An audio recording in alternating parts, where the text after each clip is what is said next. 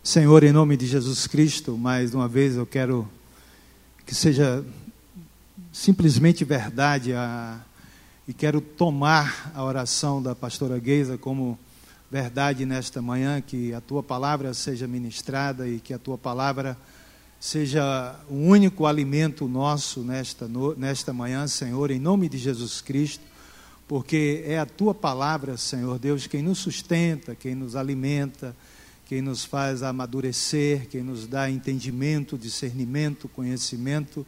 É a tua palavra que cria no nosso coração prazer em estar na tua presença, buscar a tua presença, Senhor, e é o que nós queremos, é o que nós desejamos. Não desejamos palavra de homem, desejamos palavra vinda de ti, do teu trono, inspirada pelo teu espírito. Senhor, em nome de Jesus, misturada com a fé, Senhor, em nome de Cristo Jesus, para que o teu nome seja glorificado, para que o teu nome seja exaltado, para que os irmãos saiam daqui edificados, fortalecidos, meu Deus, restaurados, Pai, motivados, ativados a permanecerem, Senhor Deus, na tua presença, no teu reino, Senhor Deus, com conhecimento da verdade. Senhor, em nome de Cristo Jesus, nós te rogamos, nós te suplicamos que o nosso coração esteja aberto, que os nossos ouvidos estejam limpos, livres, meu Senhor, que nenhuma distração, Pai, nenhum espírito de irreverência, Senhor Deus, possa, Senhor Deus, fazer parte do nosso meio, mas neste exato momento, aonde a tua palavra vai ser ministrada, que o espírito de reverência, Senhor Deus, se estabeleça neste lugar e que os céus estejam abertos para a atuação do teu Espírito em nome de Jesus. E eu te rogo pela vida dos meus irmãos, te suplico pela vida dos meus irmãos, Senhor.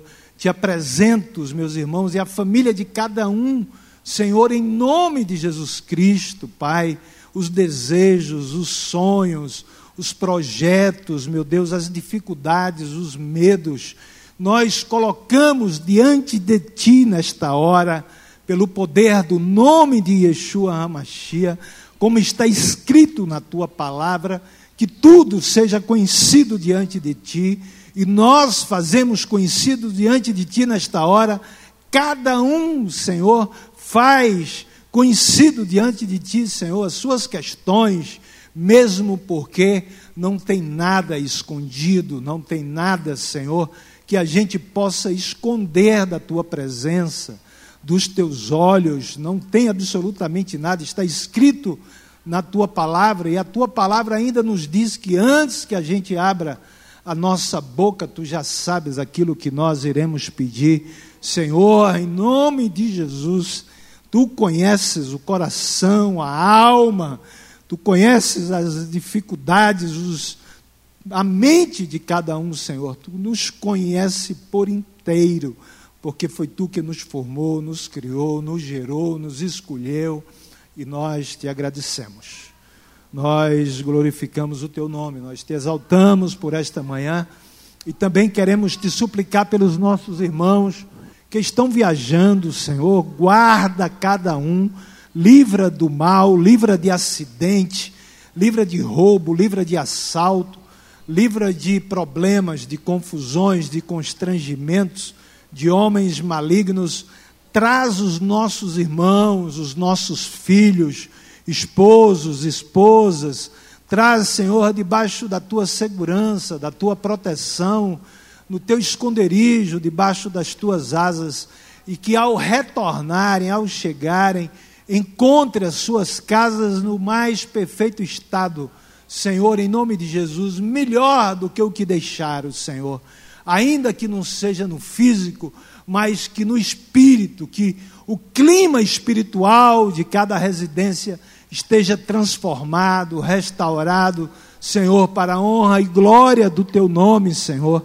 Nós te rogamos em nome de Jesus, como também nós te suplicamos, Senhor Deus, pelos nossos filhos, Senhor Deus, pelos nossos parentes, esposos e esposas, te imploramos, meu Deus, que tu arranques do vício. Senhor, nós não aceitamos em absoluto, Senhor, que os nossos sejam prisioneiros de Satanás. Nós invocamos o sangue de Jesus Cristo nesta hora sobre a vida de cada um dos nossos, que a nossa mente esteja em Ti, que toda a nossa preocupação em relação a isso esteja diante da cruz, porque na cruz tudo foi exposto, tudo foi pago, tudo foi conquistado e nós reivindicamos nesta hora esta promessa, Senhor, que pertence a nós, que nos foi dada, Senhor, em nome de Jesus Cristo. Nós te suplicamos que seja arrancado do império das trevas todos os nossos, meu Deus, é promessa tua, tu e a nossa casa, nós seremos salvos, meu Deus, por causa do teu amor, das tuas misericórdias, não é por causa das nossas obras, nem da nossa bondade, mas é por ti mesmo, porque é promessa tua e tu é, tu és fiel à tua palavra. Senhor, aquilo que tu falas, tu cumpres, Senhor. Tu cumpres, porque tu não é homem, nem filho do homem, para que minta, nem para que se arrependa das tuas promessas, a não ser quando é um veredito teu contra nós, e quando nós nos arrependemos, tu também se arrepende do veredito e tu transformas, Senhor, em nome de Jesus Cristo. Por isso nós te agradecemos, nós glorificamos o teu nome, nós te exaltamos, te exaltamos, ó Eterno, porque só tu és digno de honra, só tu és digno de glória, só tu és digno de exaltação, de louvor, de poder. Senhor, grandes, grandes são as tuas misericórdias e elas se renovam nesta manhã sobre as nossas vidas. E nós te agradecemos por estas misericórdias que se renovam nesta manhã. Muito obrigado, Senhor. Em nome de Yeshua Hamashia, nós te agradecemos. Em nome de Jesus Cristo, Messias, nós te louvamos. Amém e amém e amém. Podeis assentar, irmãos.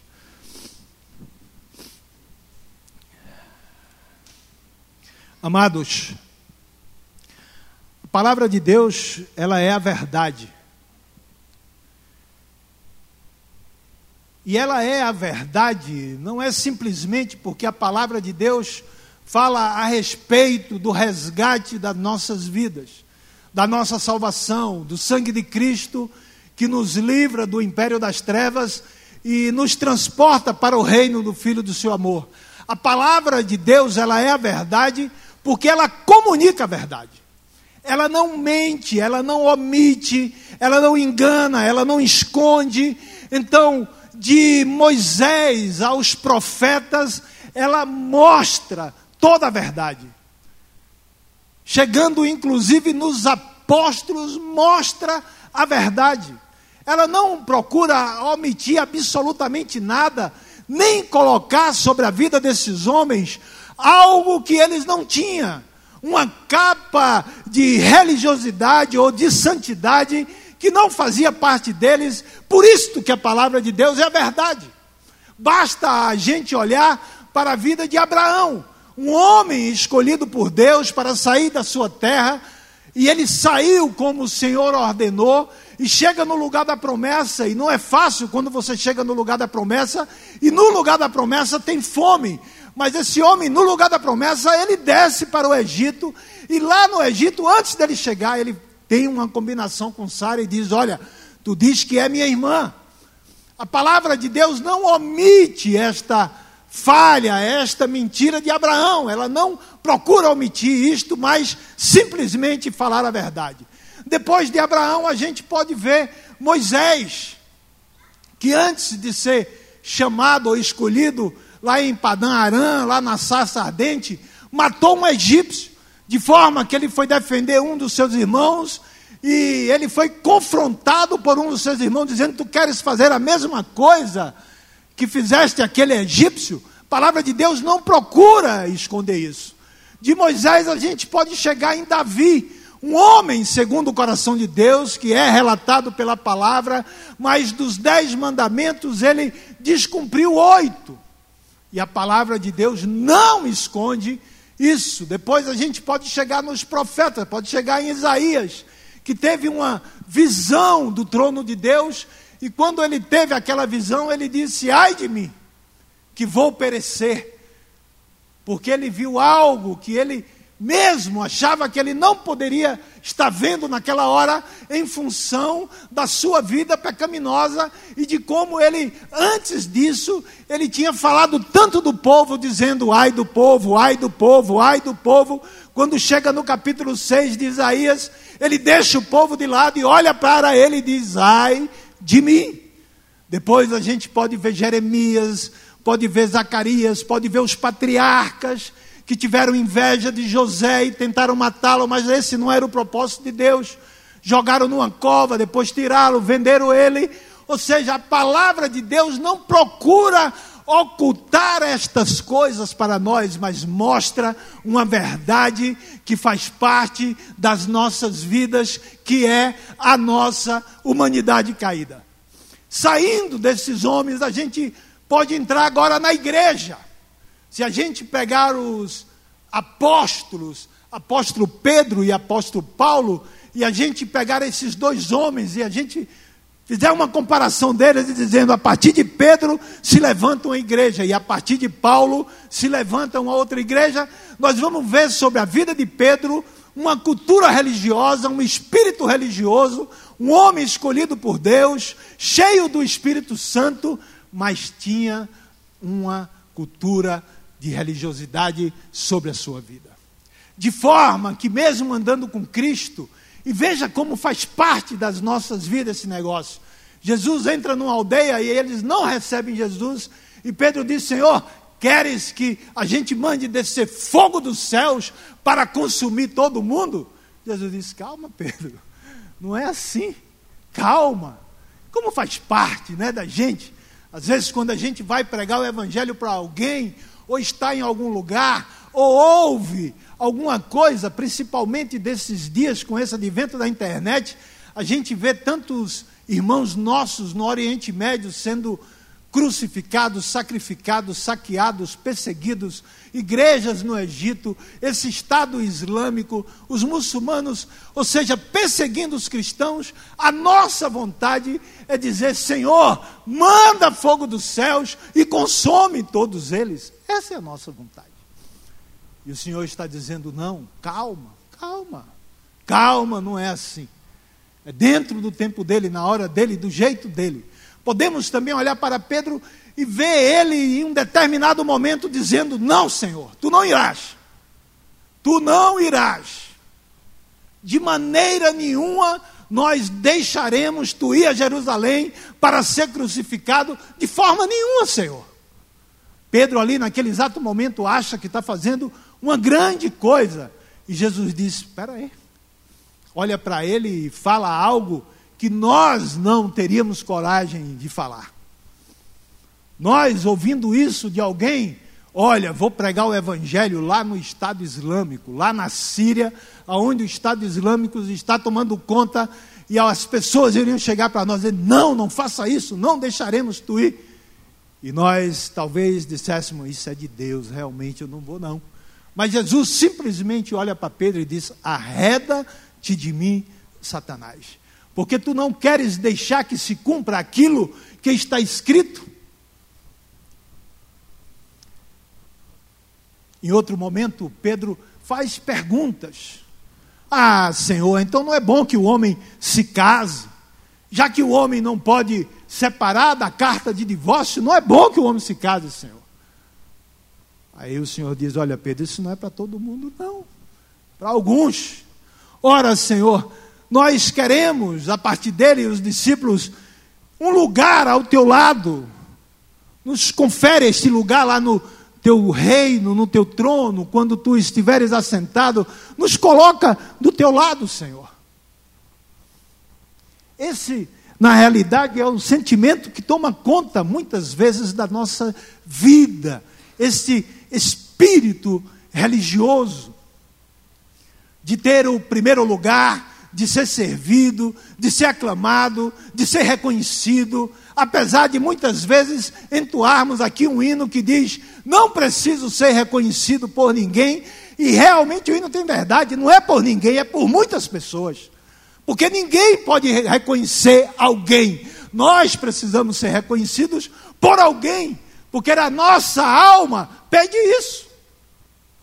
De forma que depois desta palavra, alguns irmãos chegam para mim e dizem, para acariciar minha alma: Irmão, que palavra abençoada! Que bênção, meu irmão, que bênção. Isso ali acaricia a nossa alma, o nosso ego, e eu ou nós, e a gente fica, Senhor, que não seja simplesmente uma palavra abençoada, mas uma palavra que tenha atingido o coração dos teus filhos, de maneira que saiam daqui com entendimento, com conhecimento, aprendendo, aprendido, sabendo quem são em Cristo Jesus. Porque simplesmente são pessoas que nos amam, que gostam da gente e que entendem que às vezes o homem precisa deste negócio, porque depois de uma palavra, e você pode perguntar a qualquer um que vem aqui ministrar, você sai daqui arrasado, parecendo que não atingiu, parecendo que não conseguiu o objetivo, porque na realidade a palavra não é nossa, a palavra é de Deus. Não é a nossa palavra que vai fazer o que apraz no teu coração, mas é a palavra de Deus. Então, infelizmente, nós temos ainda sobre as nossas vidas essa cultura religiosa, esse espírito religioso sobre as nossas vidas, e olhando para Pedro, ele ainda continua. Em Atos capítulo 10, os irmãos ouviram, quem teve na festa de Pentecostes, Pedro teve que ter uma revelação para ir pregar a um gentil, porque ele não iria, porque os judeus não se comunicavam com gentios, não falavam com gentios, pelo menos os judeus religiosos. Os judeus comerciantes, seculares, não. Eles falavam com todo mundo, mas os religiosos não falavam. Mas veio uma visão para ele e ele foi lá pregar o evangelho. Mas depois da pregação, ele teve que dar satisfação. Teve que dar satisfação para os irmãos da circuncisão. Está lá no capítulo 11.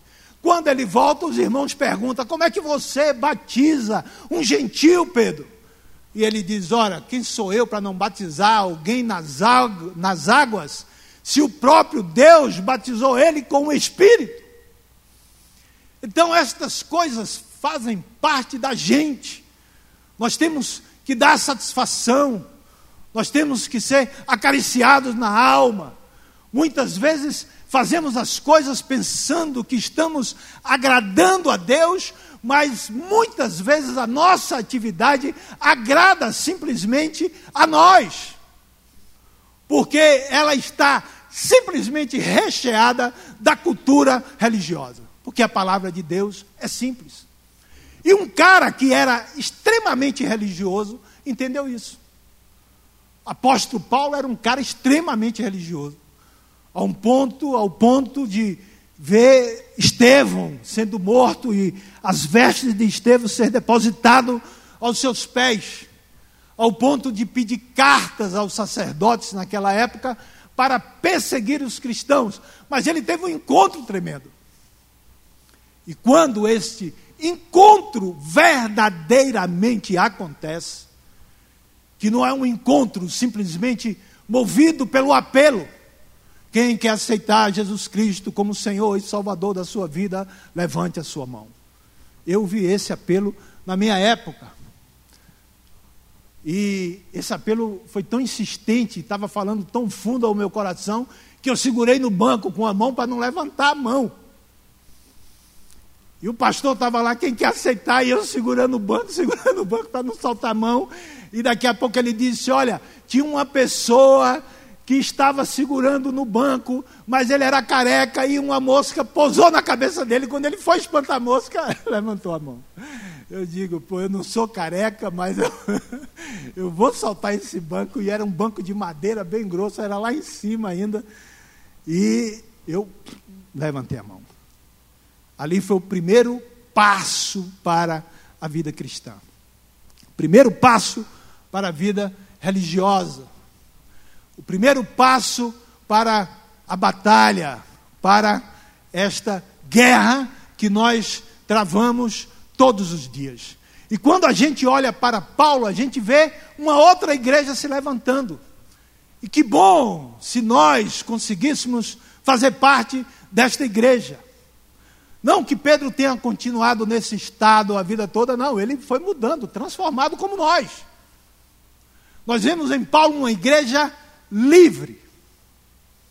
Uma igreja liberta. Uma igreja que não tinha cacuetes. Uma igreja onde a cultura religiosa não fazia parte dele. De maneira que no livro de Gálatas, Paulo está em Gálatas e Pedro chega e vai almoçar com Paulo e os gentios da cidade. E aí vem os irmãos da parte de Tiago. Quando os irmãos da parte de Tiago vão chegando, Pedro simplesmente vai se afastando de fininho da, dos gentios. E Paulo confronta Pedro e diz: Olha, nós somos judeus dentre os gentios e não pecadores. Se tu és judeu, age como gentil. Como tu vai querer ensinar aos gentios se tu sendo judeu age como eles?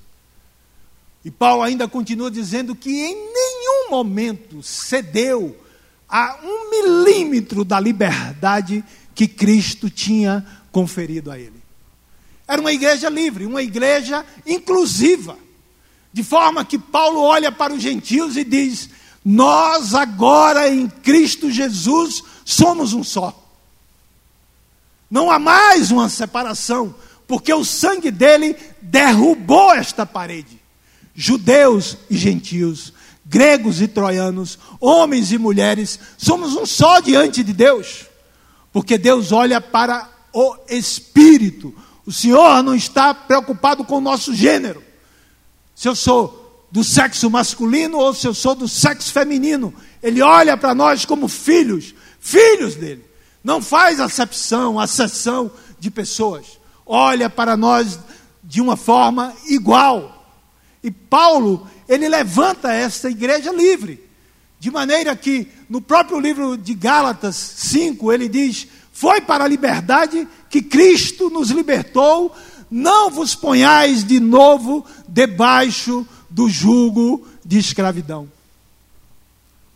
Agora, Paulo diz uma outra coisa tremenda para nós. Não use desta liberdade para dar ocasião à carne. É uma liberdade que não nos empurra para a carne, mas é uma liberdade que nos empurra para Deus a fim de sermos espirituais. Não espiritual ao ao, mas que a gente compreenda o mundo espiritual. Que a gente entenda e tenha essa percepção do mistério de Cristo que Paulo teve. Paulo, ele se entendeu, ou seja, ele entendeu a si mesmo. Ele sabia que, apesar de ser homem de Deus, escolhido por Deus, cheio do Espírito Santo, provando da liberdade que Cristo tinha dado a ele, nele habitava o pecado. De maneira que muitas vezes o bem que ele queria fazer, ele não conseguia. É assim com a gente ou não é? Muitas vezes a gente não quer fazer o bem e não consegue. Não é assim? Mas o mal que nós não queremos fazer, muitas vezes não fazemos? Fazemos. Fazemos com palavras sem perceber. Fazemos com um olhar sem perceber. Fazemos às vezes e percebendo, muitas vezes de propósito. Fazemos com um movimento, um dar as costas, um se retirar, um bom dia que alguém lhe dá, ou uma graça e paz, meu irmão. Ele está dizendo para mim, graça e paz. Fala aí, irmão. Graça e paz. E eu estou olhando para o outro aqui, a minha atenção está no outro. O irmão está falando comigo, eu estou olhando para o outro. Eu não estou dando importância à palavra dele. Porque nesse exato momento, o mais importante é o outro. Eu não paro para ouvir ele dizer graça e paz, meu irmão. Então, este é um mal que habita na gente, porque o pecado habita em nós. De maneira que nós estamos aqui, todos estes anos, e alguns começando agora, e em nome de Cristo vão perseverar, ouvindo palavras desse tipo, porque nós precisamos, porque esse pecado que habita na gente, se a palavra de Deus, o Espírito de Deus não se mover, ele toma conta da gente. Basta um mês fora da congregação. Passa um mês fora da congregação para você ver o que é que acontece. Coração começa a esfriar. Pensamentos começam a vir à mente. E o mal dentro da gente começa a crescer. Por isso nós precisamos desse convívio, da palavra de Deus, para nos alertar. Porque a palavra de Deus é o alerta para nós. Não significa dizer que em toda oração nós vamos ter a vitória, mas muitas vezes a nossa oração traz simplesmente a revelação daquilo que está acontecendo ou que está por acontecer, para que a gente não se associe àquele acontecimento que já se estabeleceu ou que está vindo. Não significa vitória, mas significa alerta. Vitória de maneira que você não se associa àquilo, àquele mal que está por vir ou que já está estabelecido no trabalho, em casa ou em qualquer lugar onde a gente esteja. Agora, amados, uma coisa extremamente importante que tanto Pedro quanto Paulo eles perceberam e que essa questão de uma igreja que se levanta a partir de Pedro e outra a partir de Paulo, isso não está na palavra, foi apenas uma colocação que eu fiz, né, só para a gente ter uma noção daquilo que a gente está falando em relação à cultura religiosa e à liberdade em Cristo. Mas tanto a igreja a partir de Pedro, que tinha essa cultura religiosa, e a igreja a partir de Paulo, que era livre, eles tinham uma percepção do mundo espiritual. Eles sabiam com quem estavam combatendo. Eles entendiam que a partir do momento desta conversão em Cristo, uma guerra iria se estabelecer na nossa mente e no nosso coração. Uma batalha espiritual, a fim de que a gente não permaneça no reino.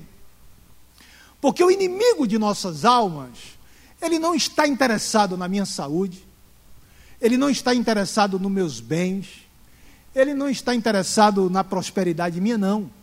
O inimigo de nossas almas está interessado na minha mente e no meu coração. Esse é o interesse dele. Tanto é que quando você vê alguém que está com possessão, a primeira coisa que a gente faz é ordenar que o inimigo largue a mente daquela pessoa.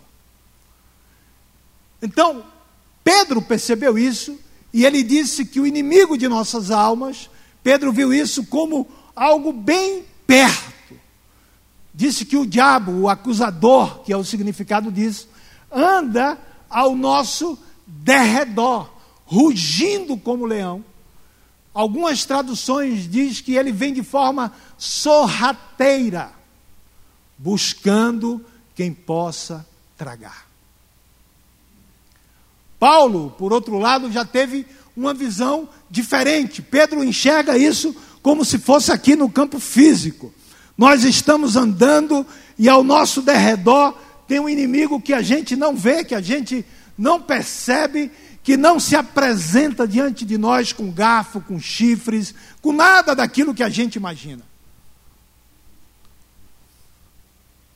Paulo já tem uma visão diferente. Paulo olha para o mundo espiritual, porque quando Paulo escreve essa carta a Efésios, ele está preso em Roma, e quando ele olha para aquele império, ele não valoriza aquele império.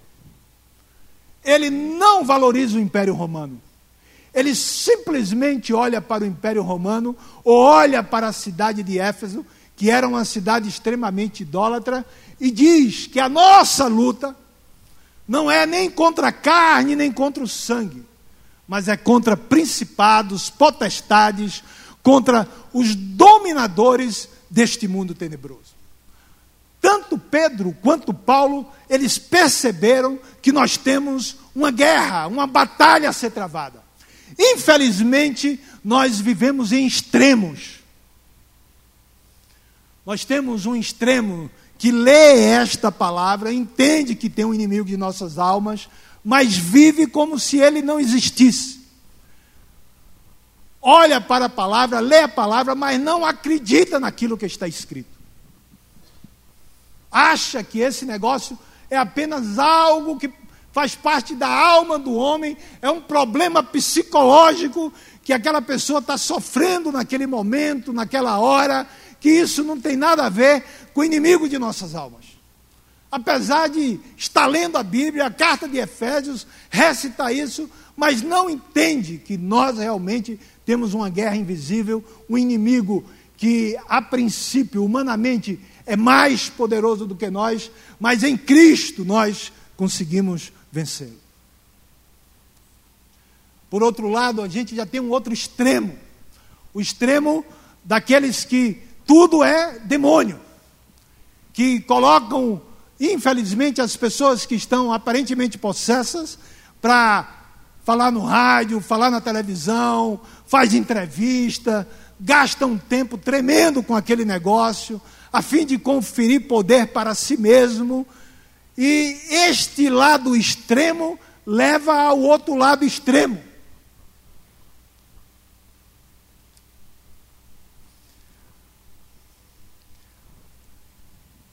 Que leva a gente até mudar nomes. Nós temos aqui na sexta-feira o culto de restauração, que era culto de libertação. Mudamos o nome por causa do extremismo da libertação. Porque quando fala em libertação, a nossa mente é catapultada para demônios, é ou não é? A gente só pensa nisso. Ou seja, e a gente não percebe que é o próprio inimigo que sorrateiramente faz isso. Porque libertação é algo que faz parte do ministério de Cristo. Isaías está lá.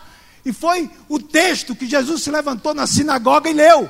O Espírito de Deus está sobre mim para libertar os cativos, tirar as algemas dos aprisionados, pregar boas novas aos pobres. Está, esse é o ministério que faz parte do reino de Deus, do reino de Cristo, no qual nós estamos inseridos.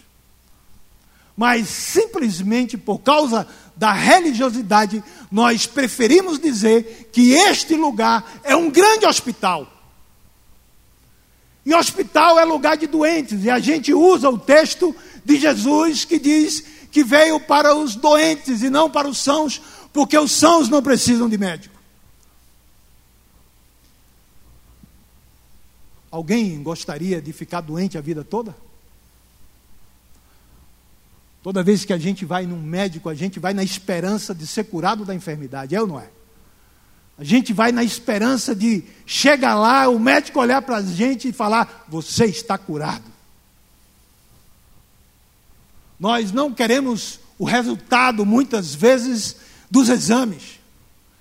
Tem pessoas que não gostam nem de ir a médico porque tem medo de ir a médico por causa do resultado dos exames. Nós somos resistentes a médico, a dentistas, vamos resistente a isso. Só que se Jesus veio para os doentes, como verdadeiramente ele veio, ele veio para nos curar. Ele não veio para nos deixar hospitalizado. Ele não veio para nos deixar dentro do hospital, numa UTI, ou em coma, ou vivendo lá eternamente. Não. Ele veio para trazer cura a todos nós, a fim de que nós nos transformássemos em guerreiros. Porque doente não vence guerra, doente não vai para a batalha, doente não consegue preservar o seu caminho. Doente não consegue segurar o coração em Cristo. Doente não consegue entender as adversidades do dia a dia. Doente vai agir como uma igreja religiosa. Por quê, Senhor? Para quê, Senhor? Por que isso? Por que aquilo? Senhor, e aqueles que estão lá na Amazônia, que estão no fim do mundo, que nunca ouviram o Evangelho, Senhor, como será deles? Senhor, será que irmã Dulce foi para o céu? Não, ela não foi, porque não é pelas obras, como se nós fôssemos detentores da salvação das almas daqueles que o próprio Deus criou e formou. A religião nos impulsiona a fazer estas perguntas porque a gente não crê que o poder verdadeiramente pertence a Ele. Então, amados, em nome de Jesus Cristo, que bom seria que não só você, mas eu também, conseguisse me desvencilhar da cultura da religiosidade. Da cultura que olha para a palavra de Deus e questiona a palavra de Deus. Da cultura que olha para a palavra de Deus e não crê naquilo que está escrito. Crê naquilo que está dito. Crê naquilo que é interpretado a partir da palavra e não naquilo que está escrito. Porque a Bíblia está dizendo que a nossa luta não é contra a carne nem contra o sangue, mas é contra principados, potestades, contra os dominadores deste mundo tenebroso nas regiões celestes. Grave isso, meu irmão. Grave, porque nesta manhã você sai do hospital e entra no exército. Nesta manhã Jesus te tira, te tira do leito e te coloca no exército dele. Porque nós temos uma batalha a ser travada. Uma batalha pela nossa sobrevivência no reino e uma batalha pelos nossos, pelos nossos filhos, parentes, amigos. Nós temos uma guerra que está sendo travada, queira ou não. Você acredite ou não. O mundo espiritual está aí, invisível aos nossos olhos, mas bem visível aos olhos de Deus. Invisível aos nossos olhos, mas bem atuante. Atua na igreja, atua nas artes, atua no comércio, atua na política. É um mundo espiritual atuante, aonde Jesus nos levanta como guerreiros a fim de combater.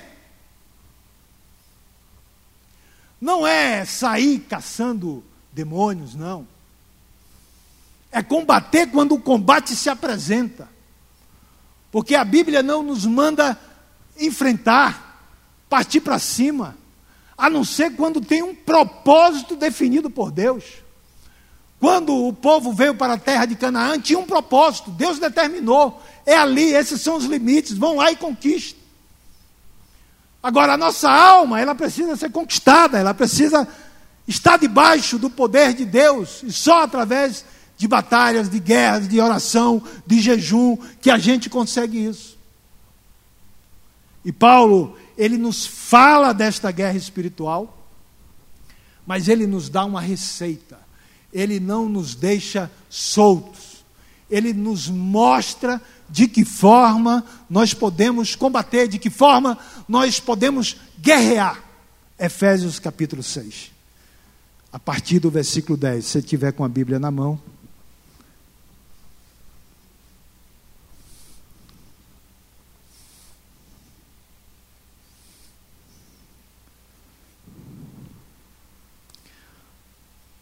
Efésios capítulo 6, versículo 10, Paulo começa dizendo: Quanto ao mais, ele vem do versículo 1 até o versículo 6, falando da inclusão do povo judeu, falando daquilo que Cristo fez, e quando ele chega aqui, ele diz: quanto ao mais, irmãos, sede fortalecidos no Senhor e na força do seu poder. Quanto ao mais, irmãos, sede fortalecidos no Senhor e na força do seu poder. O que é que significa isso? De que forma nós podemos estar fortalecidos no Senhor e na força do seu poder? De que maneira nós podemos fazer isso? Você já viu alguém ou já fez isso? Alguém que tem algum parente importante. Que aí você vai em um lugar aonde aquele parente é reconhecido. Aí eu quero entrar. Como é seu nome, varão? Júnior. Aí eu chego, Júnior está tomando conta lá da portaria. Aí eu chego para entrar, aí Júnior olha a minha identidade e fala: Não, você não tem autorização, ou você não tem autoridade para entrar aqui. Aí eu falo: Peraí, Júnior, você sabe quem eu sou? Eu sou irmão do pastor Aziel, você conhece? Aí Júnior fala: Você é irmão do pastor Aziel? Ah, se você é irmão do pastor Aziel, então pode entrar. O que é que eu fiz nesta hora?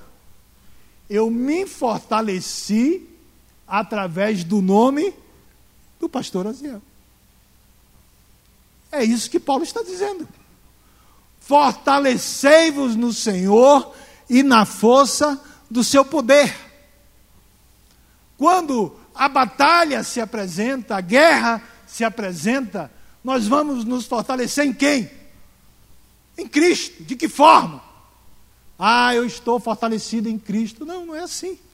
O próprio Paulo ele diz para nós. Ele começa dizendo aqui em Colossenses,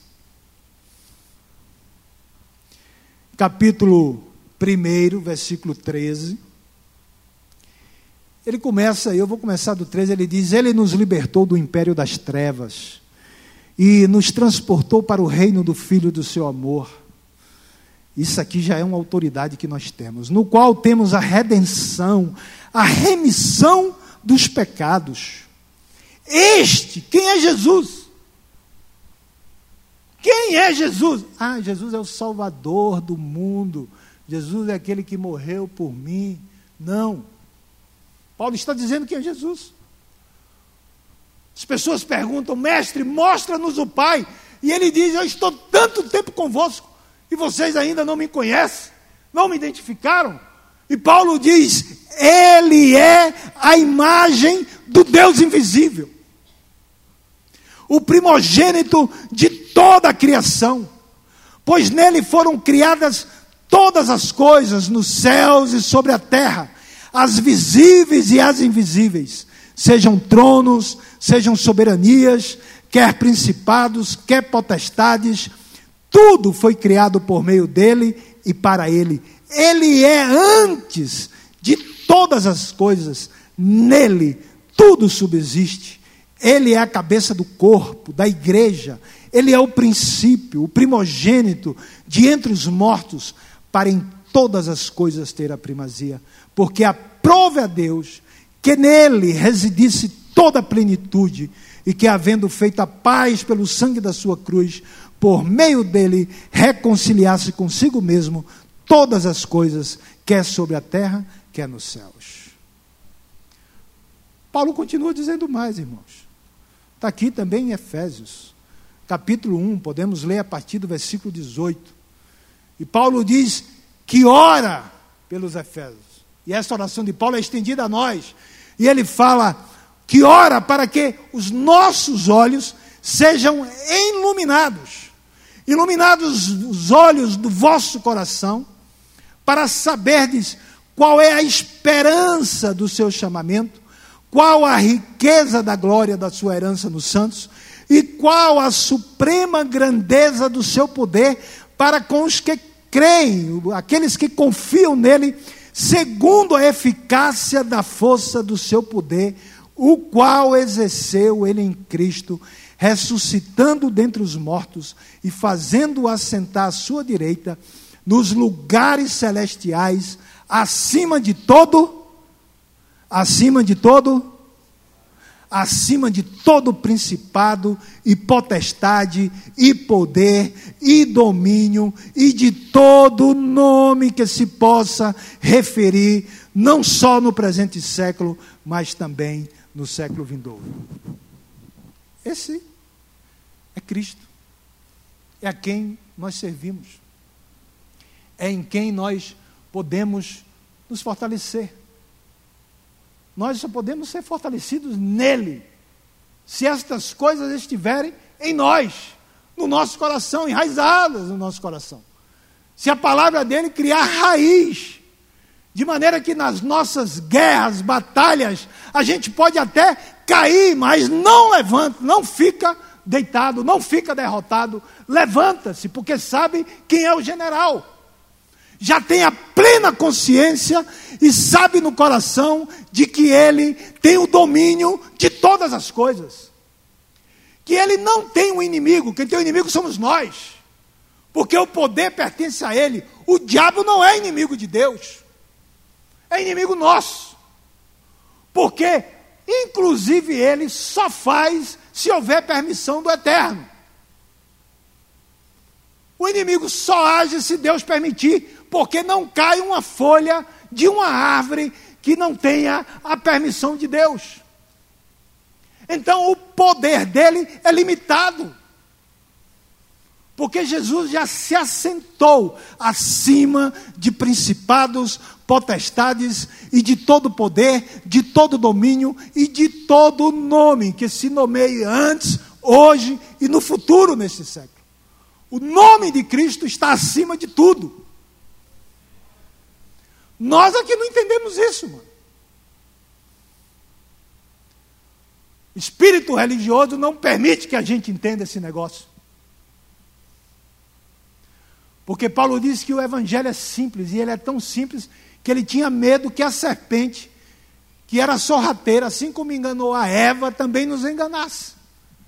E nós somos enganados constantemente, porque não conseguimos absorver a simplicidade que há na palavra de Deus. Nós precisamos enfeitar uma série de coisas. Vamos orar, irmãos. Se eu não fechar o olho, a minha oração ela não tem validade. Está escrito aonde? Me mostra o texto aí, que a oração só tem valor se tiver de olho fechado. Você encontrou esse texto na Bíblia? Não, não tem. Estou falando isso que me mandaram orar e eu digo, vou olhar de olho aberto. Vamos orar de olho aberto. Estão abençoados. Né? E a irmã, eu estava esperando a oração. Eu digo, irmã, a oração já terminou e você nem falou o amém ainda, está atrasada. Nos engana ao ponto de nos sugerir que aquilo que nós estamos precisando, necessitando, eu não posso verbalizar, porque senão o inimigo vai ouvir. Vou falar em silêncio, vou fazer uma oração silenciosa aqui, viu, Josué? Senão o inimigo vai ouvir as minhas palavras e vai pegar. Está escrito aonde isso? Me mostra. Está na Bíblia? Está em algum evangelho? Está na Torá? Está nos profetas? Está nos Salmos? Está em Provérbios? Tem isso? Eu não consegui. Se alguém souber, me diga onde é que tem isso. Senhor manda, abre a boca, fala. Vai para o teu quarto e conversa com teu Deus, que Ele vai te ouvir. Senhor não manda ocultar. Nós aqui temos essas besteiras. Né? Às vezes o cara no nosso meio está doente, aí diz: não fala nada para ninguém, não quero que ninguém saiba. E não sabe ele que ele deveria espalhar. Porque ao invés de dois, três, ele poderia contar com um exército, orando, batalhando. Não da nossa maneira, mas da maneira de Deus. Não segundo a minha visão, mas simplesmente eu abrir a boca de Júnior pode curar alguém. Não precisa ser nem um pastor aqui. Porque é Cristo quem faz esse negócio. Não precisa de nenhum pastor para impor a mão, impor as mãos sobre alguém, para que aquela pessoa fique liberta do inimigo da alma que está oprimindo ou simplesmente perturbando, não possuindo, porque ele não possui nada, porque os céus são do Senhor, mas a terra ele deu aos filhos dos homens. Nós é que simplesmente abrimos brechas, damos licença para que ele entre e às vezes perturbe a nossa alma. Mas ele não tem posse de absolutamente nada, porque tudo é nosso, e nós de Cristo. Paulo diz, falando aos Gálatas, dizendo: Olha, uns dizem, eu sou de Apolo. Eu sou da pastora Geisa. Eu sou da pastora Jaciane. Eu sou do culto de intercessão. Ah, não, eu sou do culto de restauração. Ah, não, eu sou do culto das quartas-feiras, porque é o pastor Jatos que prega. Eu sou do pastor Jatos. E Paulo está dizendo: olha, amados, nem Paulo, nem Apolo morreu por você. Quem morreu foi Cristo Jesus. Porque uns plantam e outros regam, mas é Ele que dá o crescimento. É Ele quem faz acontecer. Não é a célula de Fulano. O irmão chega e diz aqui: minha célula, eu. Agora vou dar um testemunho da minha célula. Minha célula, eu. Tudo eu tive através da minha célula. Pelo amor de Deus, tudo nós conquistamos através de Cristo. A célula foi um canal usado naquele momento. O culto de restauração pode ter sido usado naquele momento, a intercessão ter sido usado naquele momento, mas tudo vem dele. Não vem dos homens, não vem das nossas criações que a gente faz simplesmente também para ter uma hierarquia na igreja, mas vem de Cristo. Que às vezes não é nem em lugar nenhum lugar daquele que a gente imagina, mas é no lugar menos improvável. Pode ser no banheiro, você sentado no vaso sanitário e Deus fazer uma obra tremenda. Porque, de repente, enquanto você está obrando, as obras da carne estão também sendo dissipadas na vida do homem. Sai tudo junto, porque Deus está trabalhando ali naquela hora. Não é? É um dos lugares menos improváveis que Ele fala conosco. Porque Ele fala do jeito que quer, na hora que quer, da maneira que quer, do modo que quer. Não é no culto, não é no curso, não é, pode ser. E vai ser. Mas às vezes não é. Às vezes não é. Vai falar de outra maneira, vai falar com você de outra forma.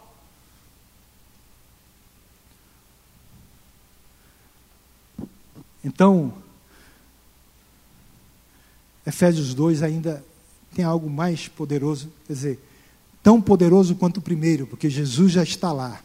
Aí ele diz assim: Estando nós mortos em nossos delitos, nos deu vida juntamente com Cristo. Pela graça sois salvos, e juntamente com Ele nos ressuscitou e nos fez assentar nos lugares celestiais em Cristo Jesus. Ora, se Jesus está nos lugares celestiais, acima de principados e potestades e domínio, e a palavra de Deus está dizendo que Ele agora nos fez assentar com Ele, não por causa do pedido dos apóstolos, mas por causa do sacrifício, Ele agora nos pega. Você está enxergando isso, Júnior? Tá? Glória a Deus. Eu não consigo enxergar ainda. O que a gente consegue ver na realidade é nós aqui nessa terra, com os pés plantados nela, preocupado com o dia de amanhã, é ou não é? É isso que a gente consegue ver. O que a gente consegue ver são os problemas diversos que nos atinge, que nos aflige e que a gente não consegue batalhar contra eles. É isso que a gente consegue ver. Porque nos falta força para isso. Nos falta ânimo para isso. O que a gente consegue ver são as coisas, às vezes, se avolumando, porque nós não sabemos disso. Ou sabemos, mas não temos convicção disso. E se eu disser a você que eu tenho plena convicção disso, eu vou estar mentindo. Eu estou pregando para mim, a fim de que isso também se estabeleça no meu coração, de forma que esta convicção esteja bem firme e eu olhe no olho do inimigo e diga: arreda, sai solta minha família, solta minhas finanças, solta minha saúde, solta minha mente, solta o meu coração.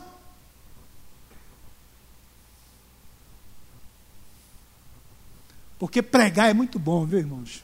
É maravilhoso pregar. Viver é mais difícil. Para mim é muito mais fácil falar isso aqui para vocês.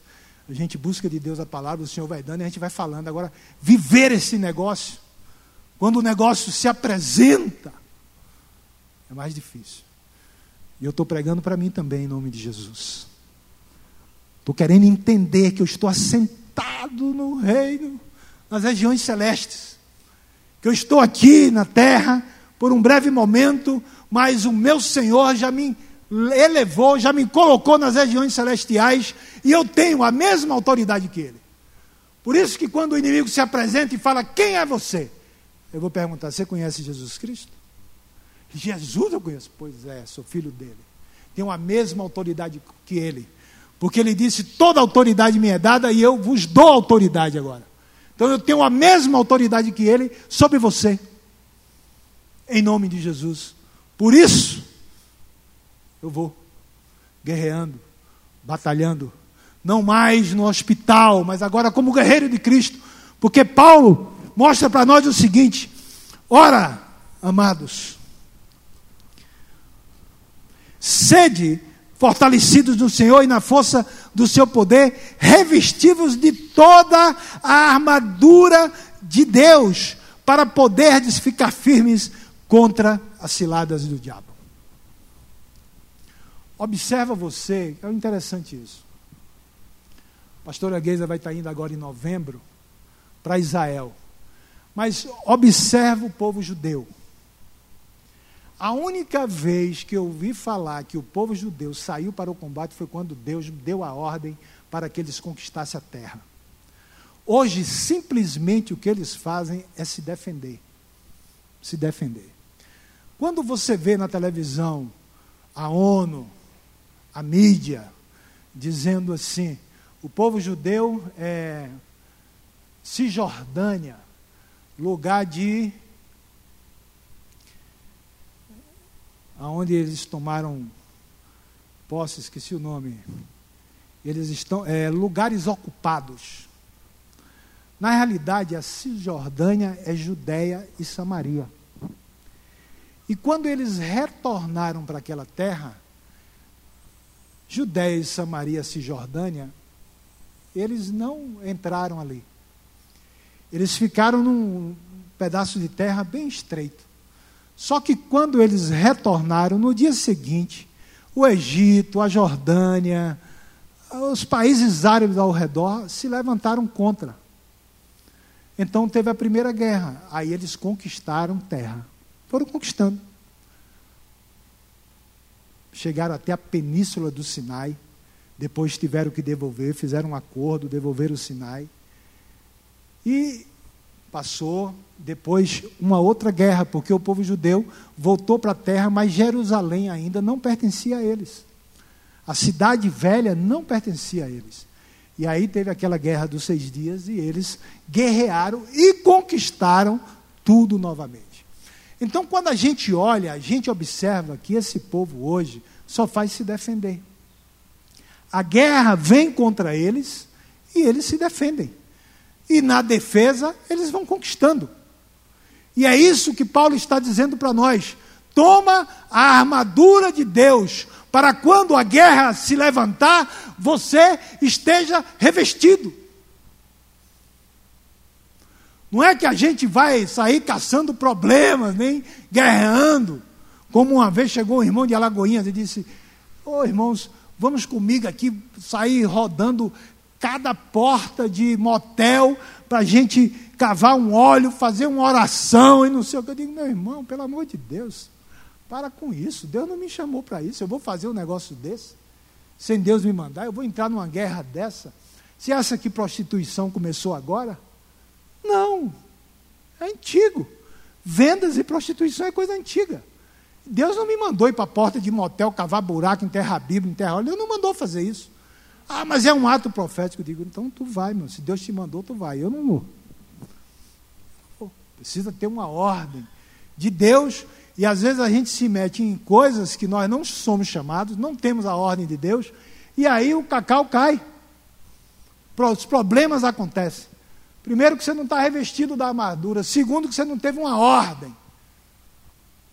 Uma ordenança de Deus, vai naquele. Porque quando o Senhor manda, basta um. Porque um abate mil, dois, dez mil e assim por diante.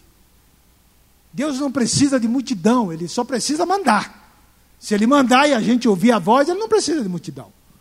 Basta um que se coloque na brecha para Deus fazer alguma coisa. Mas às vezes a gente se mete em coisas que o Senhor não mandou.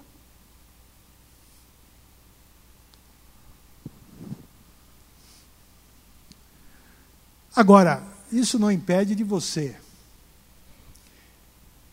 assistir a aula de libertação ou vir para o culto de restauração. Não tenha medo, não, porque às vezes a gente tem medo, sabia? Crente tem medo de culto de libertação. Sabia, minha irmã? Porque às vezes tem medo de ficar possesso na igreja. e as pessoas vão dizer: o que é isso? Essa pessoa tanto tempo aqui.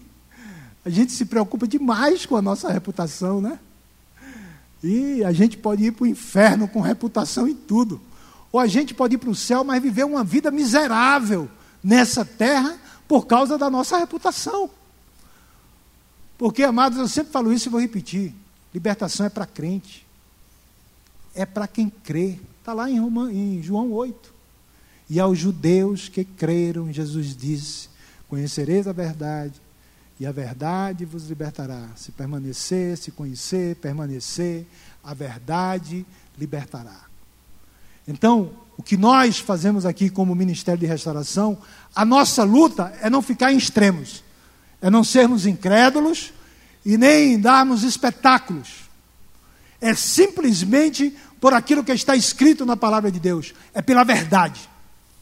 Pela verdade de Deus que entra na nossa vida e vai descobrindo as nossas mentiras e tratando delas de forma que a gente vai ficando livre. Livre, livre. A nossa alma vai se libertando. A gente vai conseguindo perdoar, liberar perdão. Nós vamos melhorando, vamos magoar menos as pessoas, vamos prestando atenção àquilo que a gente está falando, está ouvindo, está olhando, de que forma eu ajo com os meus irmãos. Ou seja, claro, é evidente que a gente não consegue isso o tempo todo, mas Pedro nos manda vigiar e a gente vai tentando vigiar a fim de machucar menos os outros e não ficar machucados. Não receber algo que não é bom, porque quando a gente recebe aquilo nos abate. É termos em nós esta armadura que Paulo está falando. Armadura de Deus para estarmos firmes contra as ciladas do inimigo. Porque a cilada do inimigo pode ser uma palavra de junho contra a minha vida. A cilada do inimigo pode ser eu fazendo parte do homem ao máximo e Josué me dá uma palavra lá e eu não gostar daquilo. Ou eu pensar que iria ministrar o meu máximo e agora Josué não me disse nada e me tirou e já não vou ministrar o meu máximo. Não é que isso aconteceu, não, irmão, é só exemplo. E aquela atitude, ou seja, ser uma cilada na minha vida. É alguém que chega para a pastora, Geisa e fala, eu quero fazer parte do louvor. E a pastora Geisa diz, olha, você tem um processo, tem que orar, tem que vir, tem que. Abre a boca aí para você ver se você canta.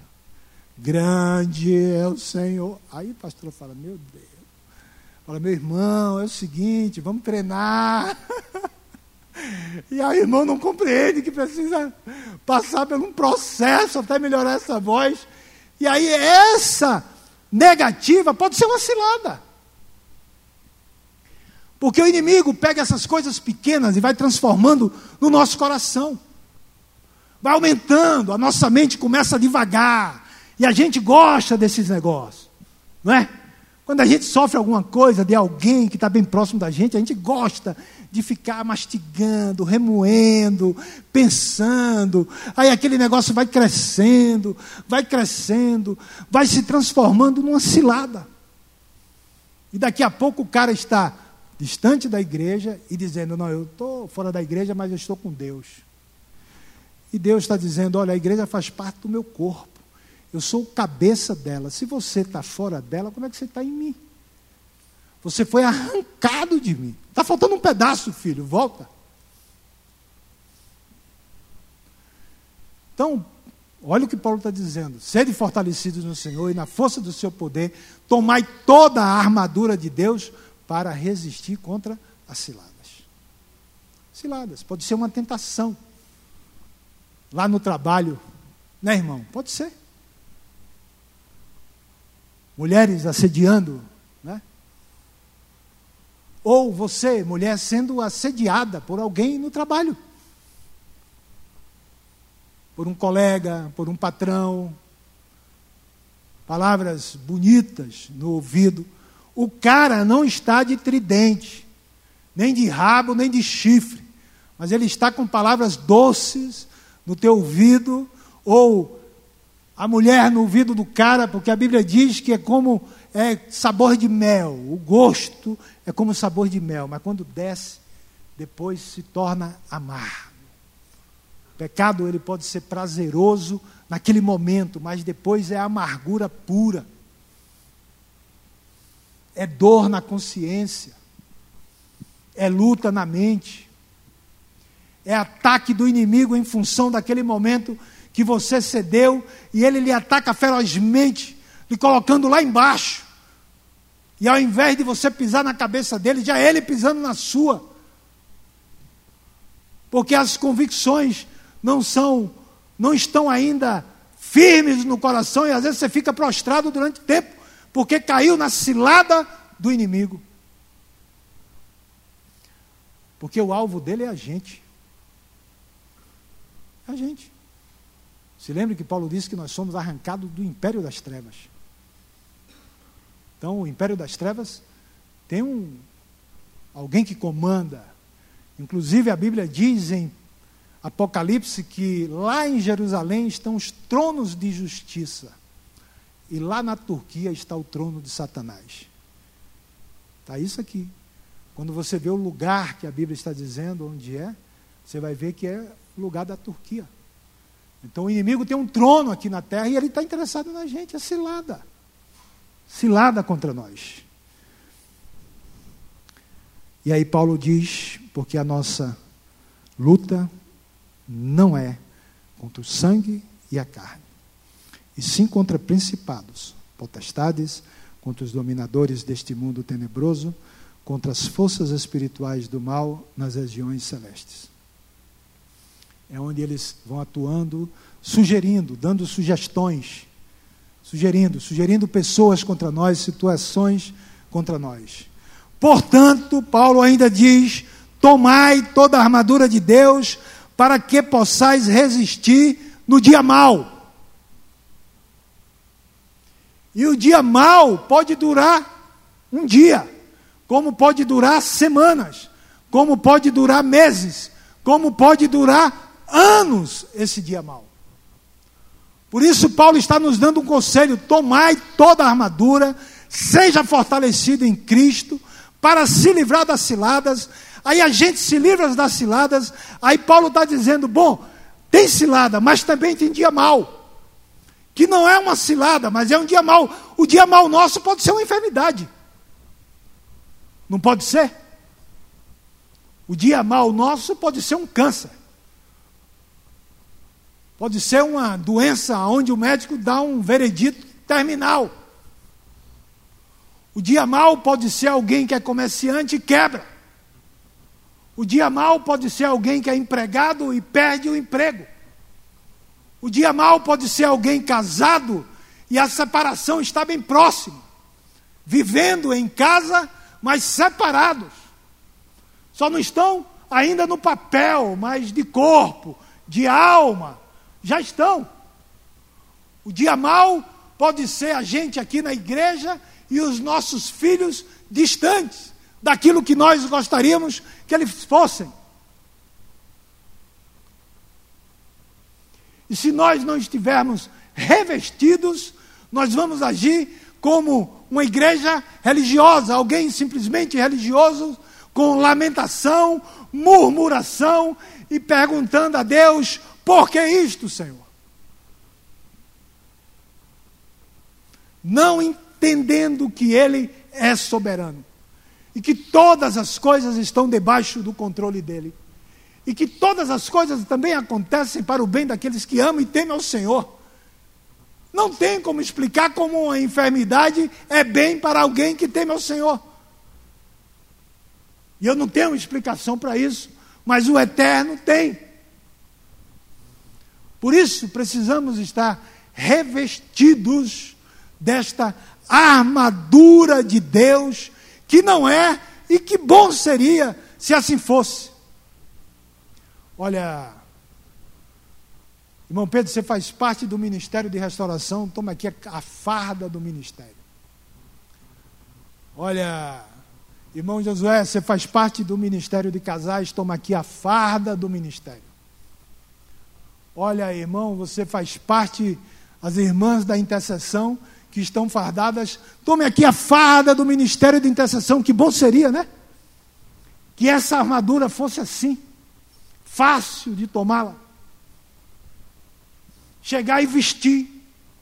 Que a gente pudesse fazer aqui agora. Vamos fazer um ato profético, irmão, todo mundo em pé, pega a armadura do lado e vestes. Que bom seria que fosse assim. Mas não é assim, irmãos. E Davi nos dá um exemplo bem clássico disso.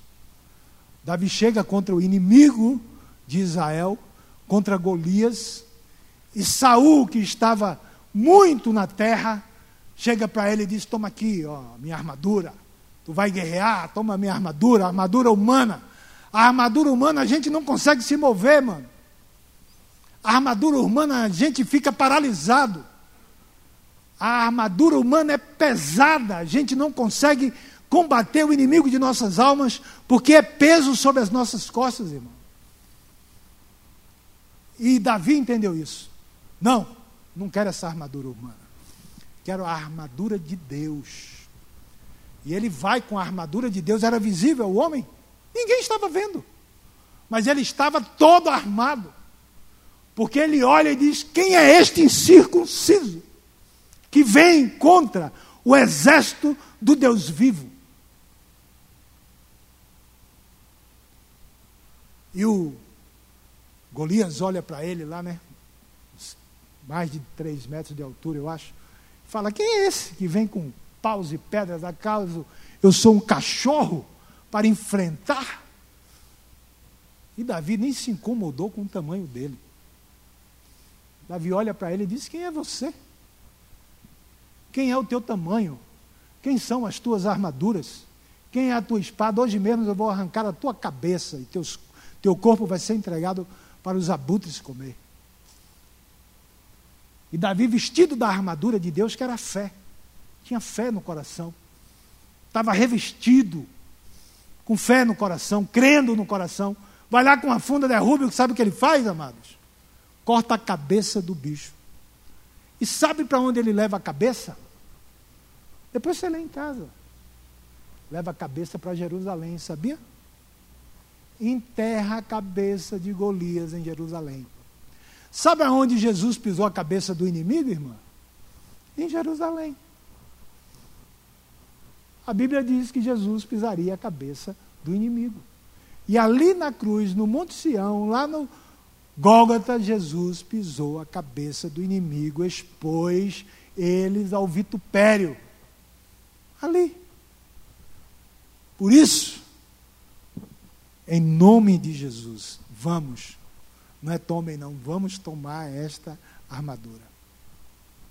Porque nós temos uma batalha. E ele diz: para resistir no dia mal, depois de ter vencido, irmã, depois de ter vencido as ciladas, depois de ter vencido o dia mal, mano, permanecer inabalável. É coisa extraordinária, não é não? Hein? É algo extraordinário. Não estamos ganhando para isso, não temos uma recompensa financeira por isso. Muitas vezes não somos reconhecidos fisicamente. Você que está sentado aí, às vezes ninguém lhe conhece. Você não está aqui exposto como eu estou, mas você está aí tendo as suas lutas, as suas guerras, as suas batalhas, que de forma que às vezes a igreja não te conhece, mas o mundo espiritual te conhece. Porque o mundo espiritual nos conhece. Porque sobre nós tem o sangue de Cristo Jesus. Então o mundo espiritual está de olho na gente independente de título, de hierarquia, de ministério, daquilo que você faça na igreja, porque não tem ninguém inativo. Todos nós temos dons. Se você não está em um ministério dentro da igreja, você está no ministério de Cristo. Se você não é pastor com título, você é pastor debaixo do título de Cristo. Porque aonde você está, você está pastoreando na tua casa, no teu trabalho, na tua família, e você pode tomar essa decisão de pastorear o rebanho que Deus te deu. E o rebanho que Deus nos deu pode ser a esposa e dois filhos, três, quatro, um filho, dez filhos, se assim ainda tiver alguma mulher aqui que tenha dez. Mas o rebanho pode ser esse. O rebanho pode ser o esposo e os filhos pode ser o rebanho. Não precisa ser um rebanho visível, aonde todos vão prestar atenção. Você não precisa fazer parte de um ministério para trabalhar na obra de Deus, para se alistar neste exército. Porque, querendo ou não, você já é um guerreiro de Deus. você já é um guerreiro. A partir do momento que você foi convencido pelo Espírito Santo do pecado, da justiça, do juízo, se converteu, você já faz parte deste exército. Ainda que você creia ou não, ainda que você enxergue ou não. Se você crê, é melhor. Porque se você não crê, sua armadura vai sofrer mais ataques, você vai ser mais atingido. De forma que vai ser atingido e você não vai compreender. Mas se você crê, você vai compreender que verdadeiramente nós estamos dentro de uma guerra e saímos do hospital. Já não temos tempo de ficar no hospital. Podemos até visitar, a fim de levantar o doente, mas hospital já não é mais o nosso lugar. Hospital não é mais o nosso lugar. Não há tempo mais, amados, de ficarmos com mimimi na nossa alma, com questões pequenas dentro da gente. Mesmo porque neste lugar tem ferramentas tremendas. Tem cursos aqui vários que falam com a nossa alma, que precisa realmente de tratamento. Porque a carne não se converte, o espírito está pronto, mas a nossa alma precisa ser tratada constantemente. Feriu, trata, volta para a guerra. Feriu, trata, pega as armas. As, as armas da nossa milícia não são carnais, mas são espirituais em Cristo Jesus. Então, em outro texto, Paulo está nos armando, dizendo que nós temos armas agora espirituais para combater contra este mundo invisível que nós não enxergamos.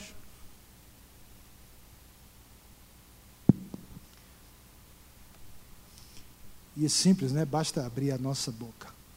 Portanto, tomai toda a armadura de Deus, para que possais estar firmes, possais resistir no dia mau depois de ter vencido tudo, permanecer inabalável. Estai, pois, firmes.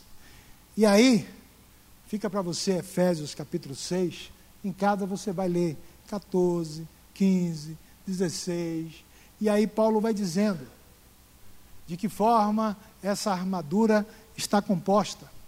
E Paulo está falando isso não é simplesmente porque Paulo estava preso e via ali um exército romano com aquelas armaduras. Não, Paulo estava falando isso porque Paulo era um conhecedor da lei. Paulo conhecia a Torá e os profetas. E Paulo já sabia que no livro de Isaías, capítulo 52 e capítulo 57, 59, o Senhor estava dizendo que veio o capacete sobre ele, veio a armadura, veio a espada. Então Paulo está se referindo àquilo que está escrito em Isaías. Não é porque Paulo viu lá no Romano, não. Paulo está falando daquilo que está na palavra de Deus. De como nós devemos tomar essa armadura. Pegar o capacete, pegar a couraça, pegar o cinto, calçar os pés, pegar a espada do Espírito, que é a palavra de Deus. E aí, amados, que o Senhor pegue a oração que Paulo fez e que transfira a nosso favor, que foi para os irmãos de Éfeso naquele dia, mas que seja para nós também. Iluminados os olhos do vosso coração, para que a gente entenda qual é a grandeza do supremo poder de Cristo. Qual é a grandeza desse supremo poder que faz parte da gente. Que nós possamos entender isso, amados.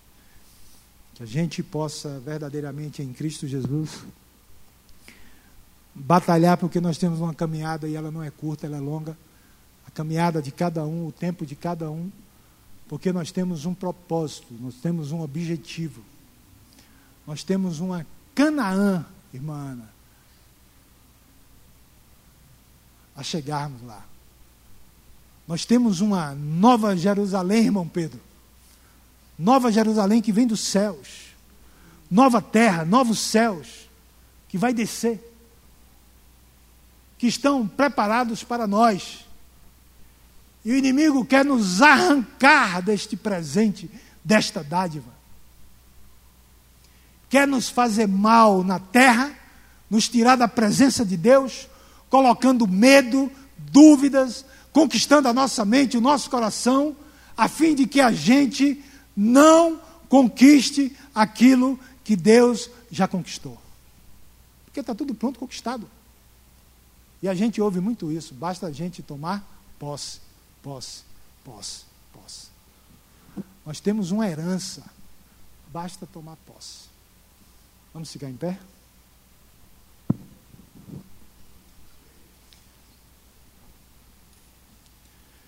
Senhor, em nome de Jesus Cristo, estamos aqui como parte do corpo e crendo plenamente que Jesus é a cabeça deste corpo e é o cabeça, é Ele quem manda, é Ele quem opera, é Ele quem faz.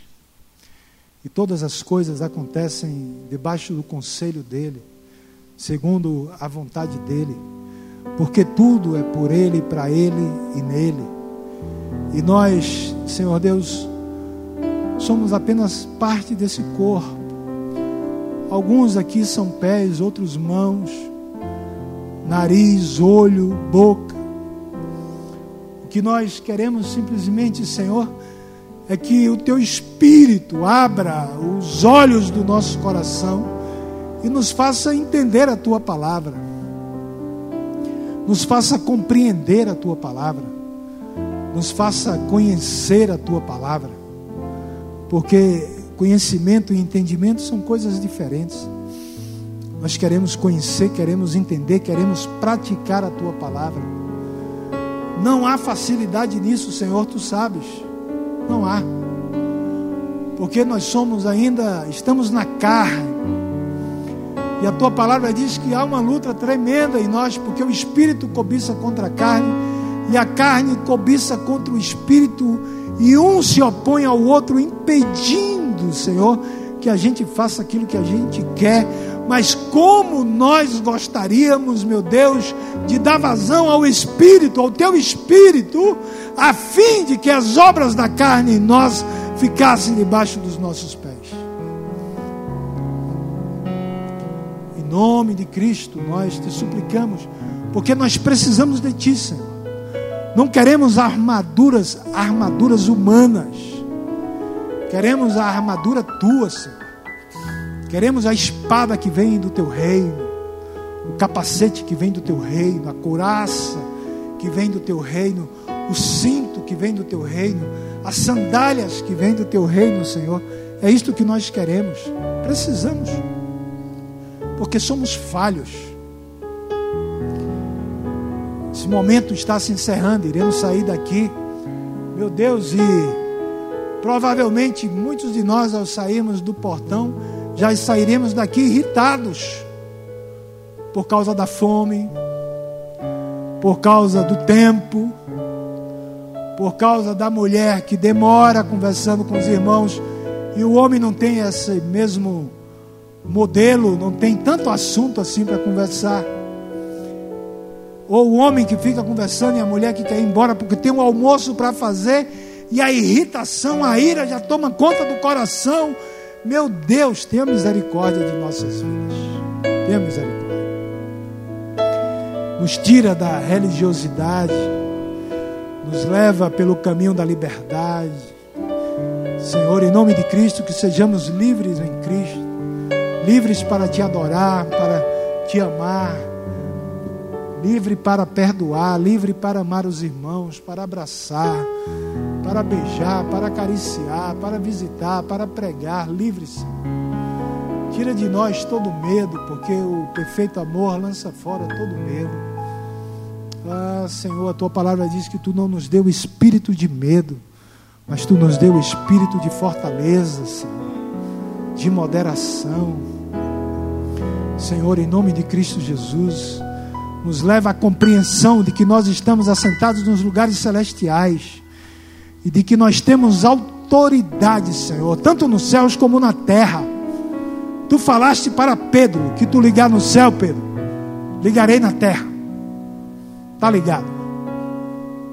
Se estende a nós, porque fazemos parte da igreja de Pedro e da igreja de Paulo, Porque é um só Deus, um só Espírito, um só Senhor. Pai, em nome de Jesus, em nome de Jesus. Abençoa meus irmãos. Cura as enfermidades da alma, do corpo. Cura as doenças, meu Deus. Restaura a saúde. Em nome de Jesus, Senhor. Se é enfermidade espiritual, cura. Se é simplesmente uma doença física, tu também podes curar, porque não há nada impossível a ti. Cura, Senhor. Cura, se for a tua vontade, cura. Cura, meu Deus. Liberta. Assim como tu curaste aquela mulher que tinha vários anos aprisionada, andava encurvada. Acho que era 12 anos. E tu a curaste ela era filha de Abraão e nós somos filhos de Abraão. Então te suplicamos, cura-nos, cura-nos, cura-nos. Restaura a saúde do meu irmão aqui, Senhor.